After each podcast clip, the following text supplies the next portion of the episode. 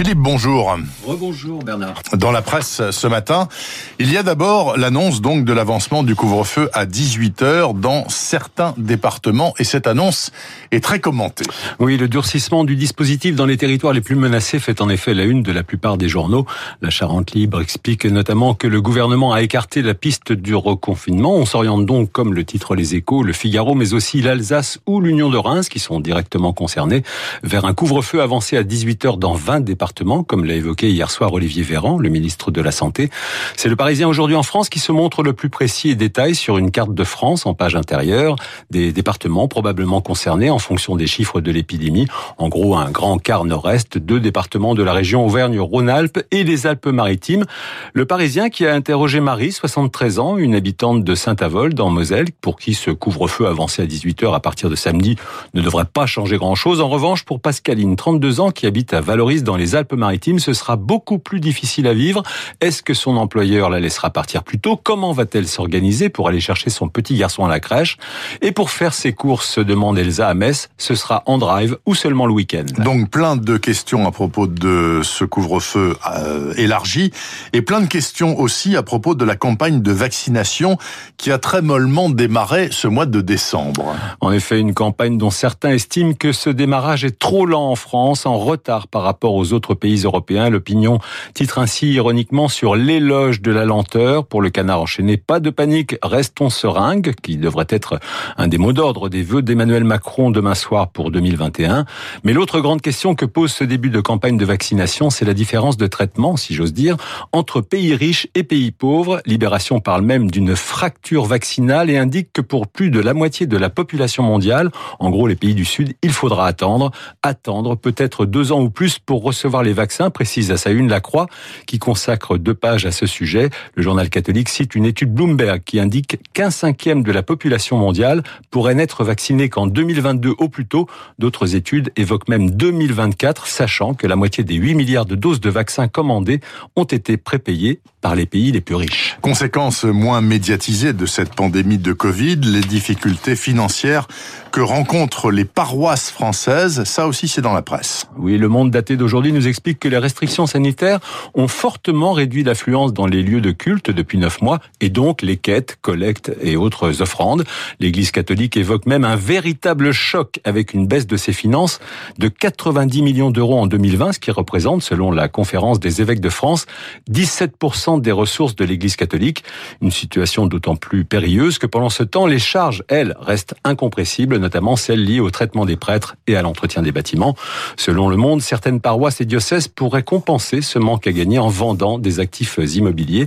L'Église catholique n'est pas la seule instance religieuse touchée. Ainsi, mm. le consistoire de Paris, qui rassemble une centaine de communautés juives en Île-de-France, fait état d'une baisse de 30% de ses ressources cette année. Il est aussi question euh, dans les journaux ce matin des 100 ans du Parti communiste français. Et plus précisément, Bernard, des 100 ans du fameux congrès de Tours qui mm. marqua la scission au sein de la SFIO entre communistes et socialistes et qui donna naissance au Parti communiste. C'était en décembre 1920. Libération sous forme d'état des lieux en fait sa une avec ce titre La gauche bouffée par les mythes. Les mythes M-Y-T-H-E-S. Libé qui consacre cinq pages à cette gauche qui, selon l'éditorialiste du journal Paul Quino, avec le congrès de Tours en matrice originelle, tente inlassablement de se réinventer sans jamais y arriver vraiment. Bref, résume Libé, la gauche française est une vieille maison toujours à rénover.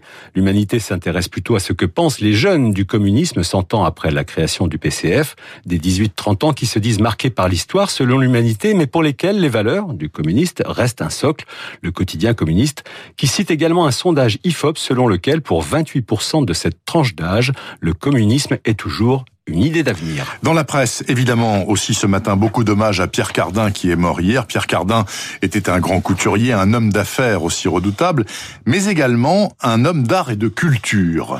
Créateur visionnaire pour le Figaro, un couturier qui, habitait, qui habillait le futur, selon le Parisien aujourd'hui en France.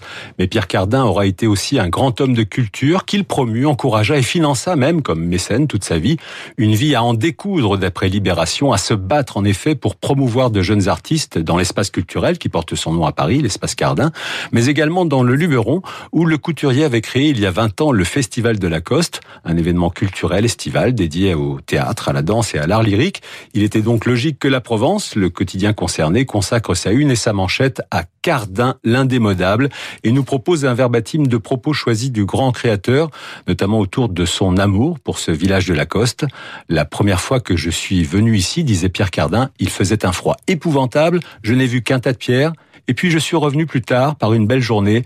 La lumière était magnifique, le bleu du ciel d'une grande pureté, c'était grandiose.